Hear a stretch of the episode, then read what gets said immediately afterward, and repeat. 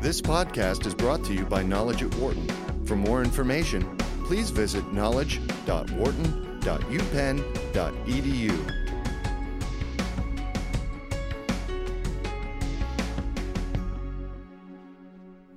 I'm Katherine Klein. I'm the Vice Dean for Social Impact at Wharton, and our guest today is Bobby Turner, a leading light in impact investing, the principal and CEO of Turner Impact Capital, and an evolved capitalist. Welcome to our show, Bobby. Evolving. Evolving. There's always room for more evolvement. Uh, that's good. That's good.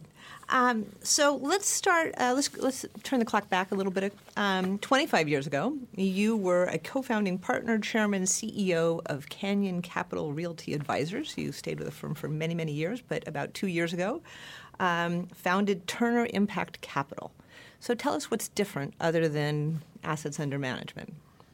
Well, definitely assets under management. Uh, what's different is the opportunity to spend 100% of my time and energies focused on something that I'm passionate, actually not passionate, but fanatical about. Mm-hmm. As I tell people, for the vast majority of my career, I was both a capitalist and I was a philanthropist, and I struggled at both. Um, as a capitalist, uh, I was again a partner in one of the world's largest hedge funds for 25 years of my life. I created great wealth, but the sense of accomplishment wasn't parallel to the amount of wealth that I had created. So I really I struggled at making my change meaningful. Mm-hmm. As a philanthropist, philanthropist, I struggled at making meaningful change. I had given millions of dollars away of my, my time and my energy and my money, uh, only really to put band aids uh, on treating some of societal's most daunting challenges. I, I realized in many instances I was, uh, uh, uh I, was, I was treating, not curing. Um, and I was actually creating and funding a legacy of dependency. It was only about 15 years ago, with the help of my wife, that I actually evolved. I evolved from a capitalist whose sole metric of success was just making money to one that could also superimpose the impact on the larger stakeholder community at large to do what both good and do both well at the same time. So, so what changed, and what was your wife's influence? Um, you know, my wife is a very, very good barometer on, everything real and authentic. Mm. Um, you know, many years ago, she she she looked around at the the, uh, the community and said uh, she wanted to purge a number of relationships that we had. Uh, um, and and I asked why, and she said uh, she didn't think that these families were actually rooting for our success. And I think it takes that kind of wisdom uh, that my wife has to help me oftentimes uh, put my trajectory back on uh, the right course. Uh, it's not always about the destination in life, it's also about the journey. And my wife's a, a very good journey woman. Uh, I'm a good destination guy, but she balances me with the importance of the journey. Interesting. So she got you thinking about more about philanthropy and particularly around impact investing.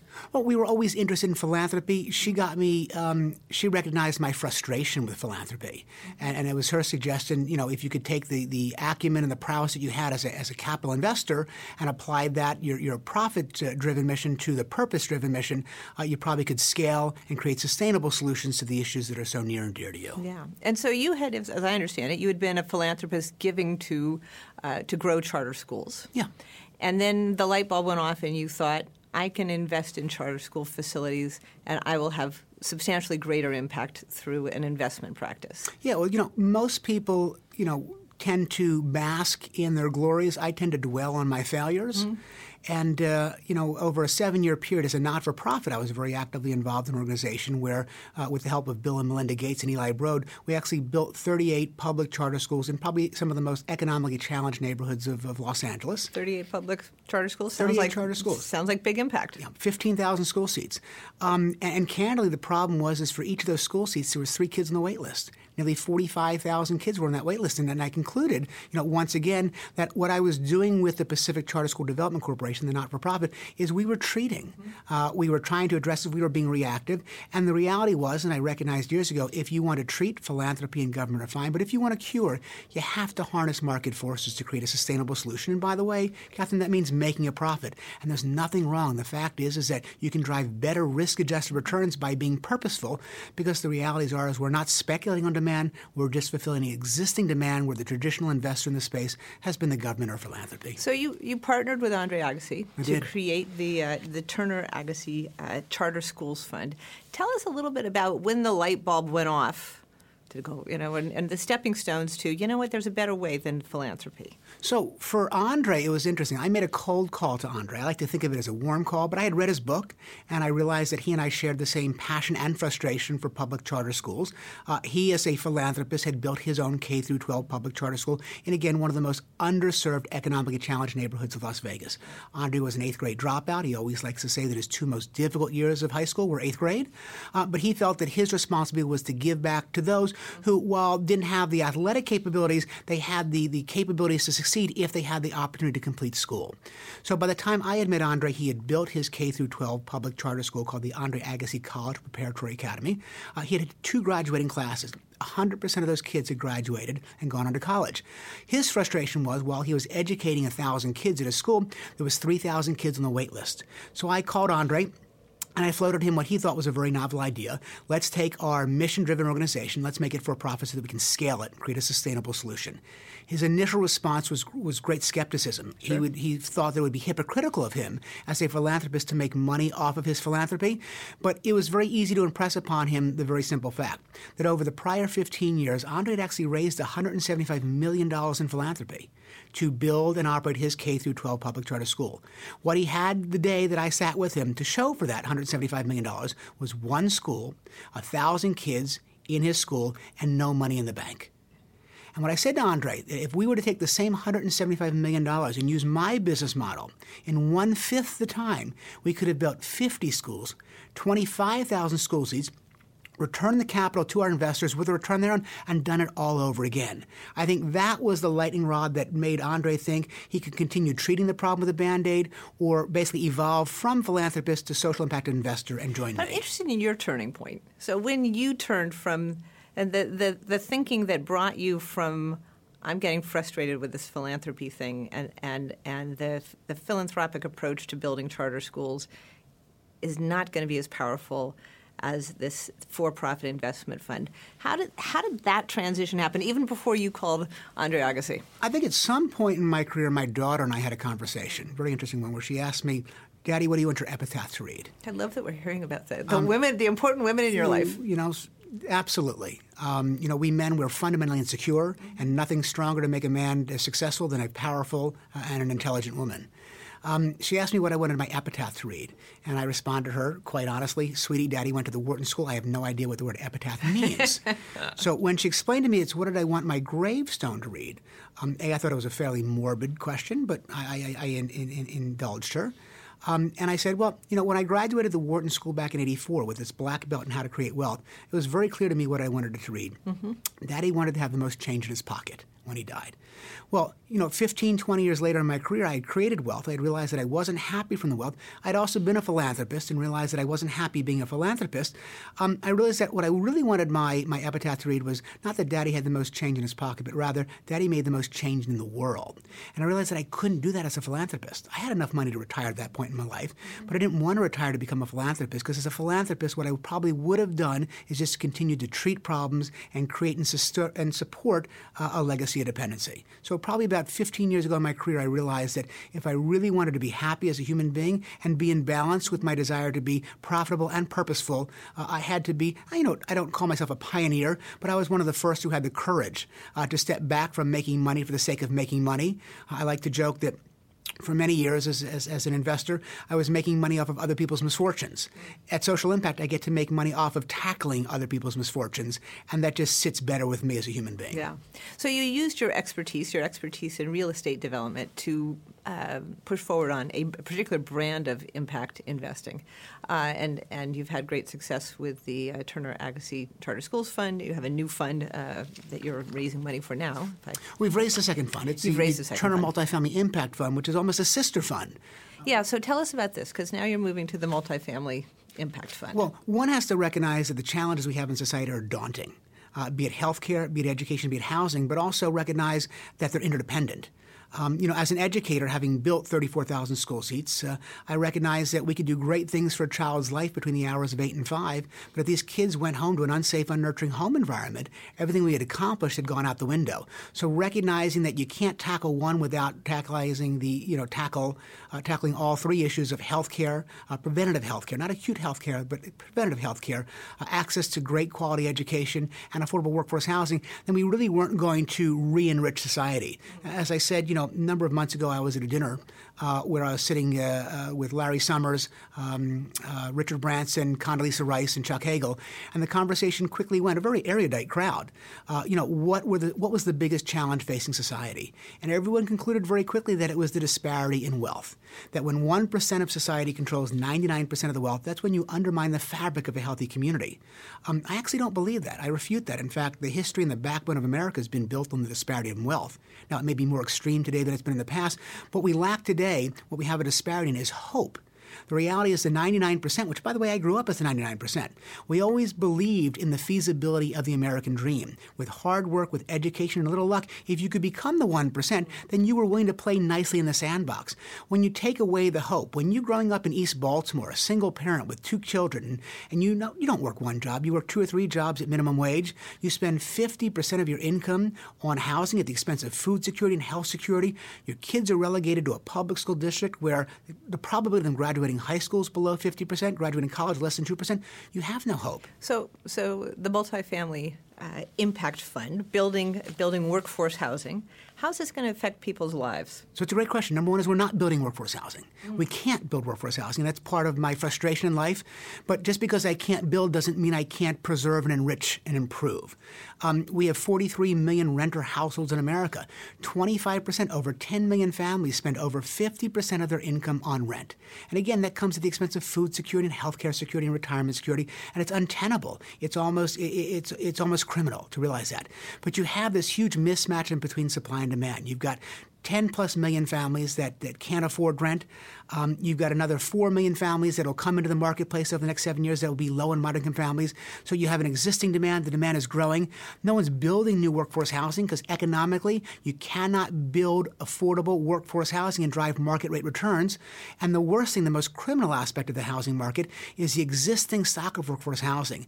Current market rate housing that's affordable or even subsidized housing that comes off its compliance period. When it comes on the market, it disappears. It's getting sold to more opportunistic investors who have a very simple business model buy and improve, get a return on capital by increasing rents. That comes at the very expense of the very constituencies who we're trying to preserve and enrich for. So they're putting in granite countertops, redoing the whole thing. Caesarstone cabinet tops, um, sub zero refrigerators, beautiful bathroom, bathrooms, and the way they get a return on their capital is to increase rents, displacing this very consumer of, again, people that make too much money to afford subsidized housing, make too little money for luxury housing or home ownership. So you have a different business model. We do. It's not around. It's not around granite and, and uh, countertops.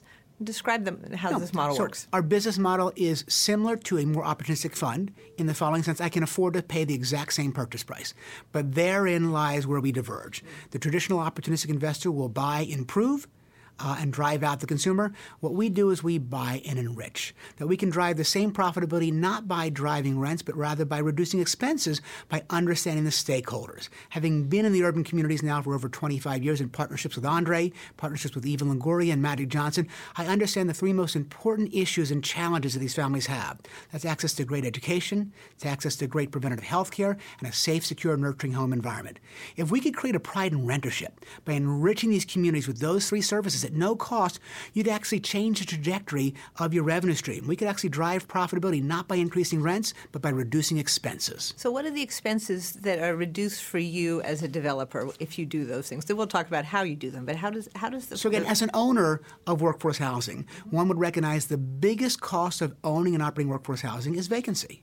There's no pride in rentership. No one comes home after working their two or three minimum wage jobs to their tenement style home and says, God, I really love living here. So therefore, there is no pride, there is no affiliation, uh, there is no, uh, no loyalty to your landlord.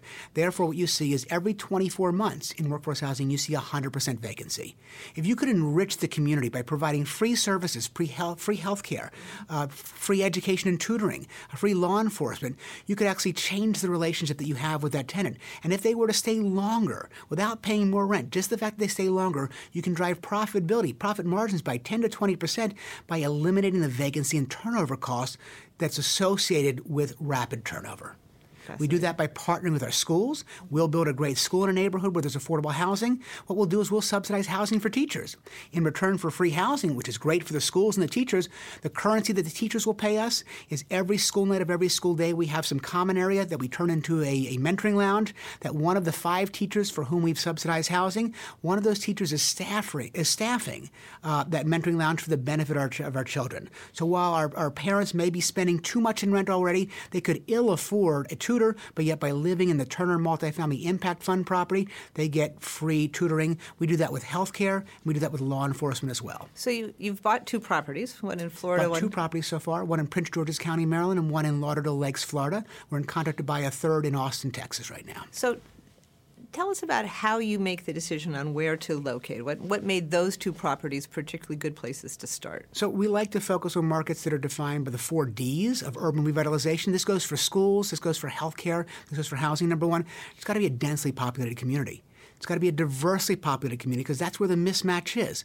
Um, there's got to be demand. We're not interested in building charter schools in a high performing public school district. We're not interested in preserving affordable housing where there's no need for it. So, again, density, diversity, and demand, and also disruptive. We're not interested in investing in marketplaces where we can only invest a million dollars or, or, or, or $10 million. We want a scale where we're building 10 schools, where we're buying 5,000 units of affordable housing so it's sustainable and it's scalable. And more importantly, the holistic approach so we can lift the and write the listing ship for tens and tens of thousands of families that candidly don't have great options. So tell us what the success indicators are that you'll be looking for beyond the financial indicators, but the social indicators that tell you that this model is working. Well, first and foremost, I have to focus primarily on my financial indicators. Because again this is not you know social impact how i define it is not by what it is but rather by what it's not. Social impact is not philanthropy. It's not government and is not a business model that believes one should sacrifice yields in return for a social metric. For me to raise money to truly scale the impact i want to have i've got to generate consistent risk adjusted returns without sacrificing yields. So number one every day i go to the battle line making sure i'm making money for my investors. Number two is i'm having an impact a meaningful impact impact on, on the communities in which I'm investing. And in many instances, it's easy to define. Obviously, if you're investing in a marketplace where the school districts are, are testing at well below state levels, where only one third of the kids are graduating high school proficient in math and science, or only 50% of the kids are even graduating high school, by bringing into that community a high performing, established, both academic and financially performing uh, and, and track record school, uh, we know that our, our impact is the number of school seats that we build, because the number of school seats that we build, we fill with a child and that many kids were changing the trajectory for their lives.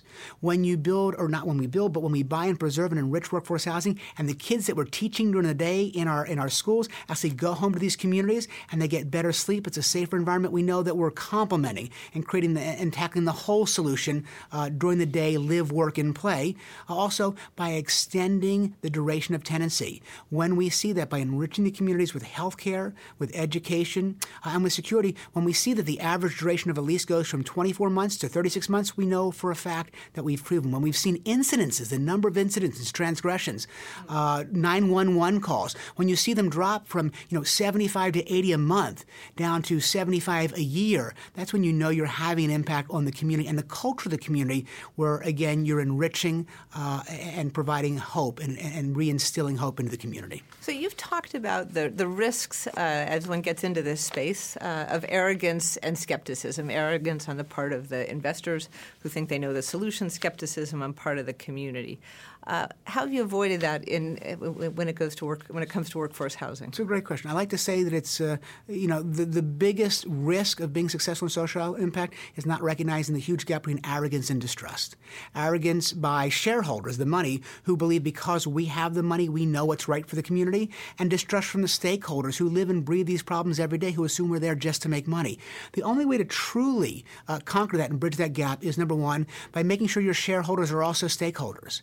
So when you look at the company we're building, um, not only are we 100% fanatical about what we're doing, we're also 70% diverse. And when I say diverse, it's not only gender and ethnicity and religion, it's also vocation. So in our school fund, we have recovering Teach for America professors. We have recovering public school superintendents. So that we are of the community, we understand the risks, and when we sit across the table from those stakeholders, they recognize that the shareholders are also the stakeholders.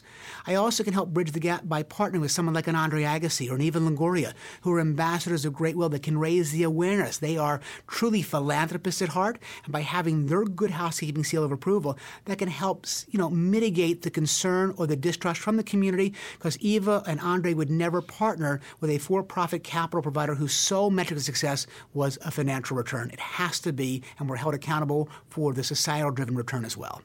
So you've been extremely successful on this journey in finding the social problem and the for-profit solution that go very, very effectively hand in hand, and with a focus on real estate, given your own expertise.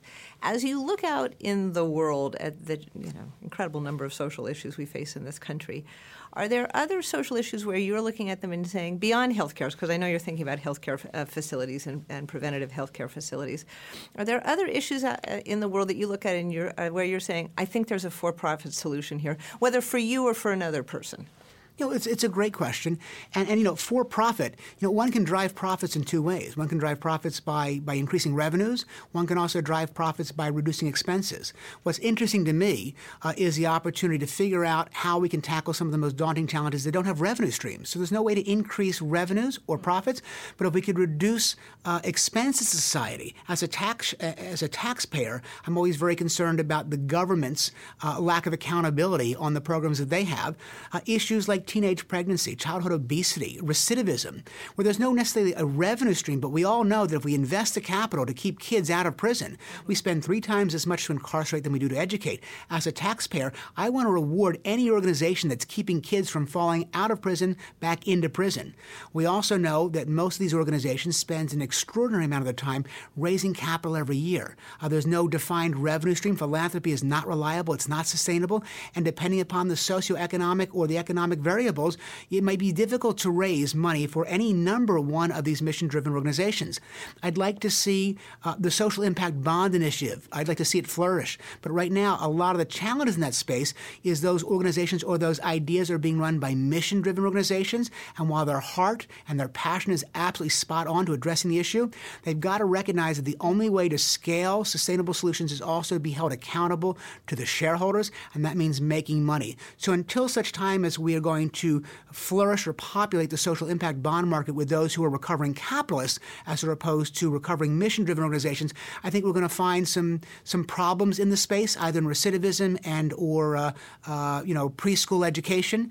Uh, I think we're getting there, but I think that people have got to recognize that you've got to bridge the gap between profits and purpose to truly drive the, the best and most superior risk adjusted returns. Got it. So, as a final question, let's take it back to your company, Turner Impact Capital. What's it like to work there? What's the culture like? It's awesome. Uh, you're surrounded by, a, a, again, a group of people that are 70% diverse. So I learn every day, but most importantly, we're 170%. 70% diverse means they're not white guys?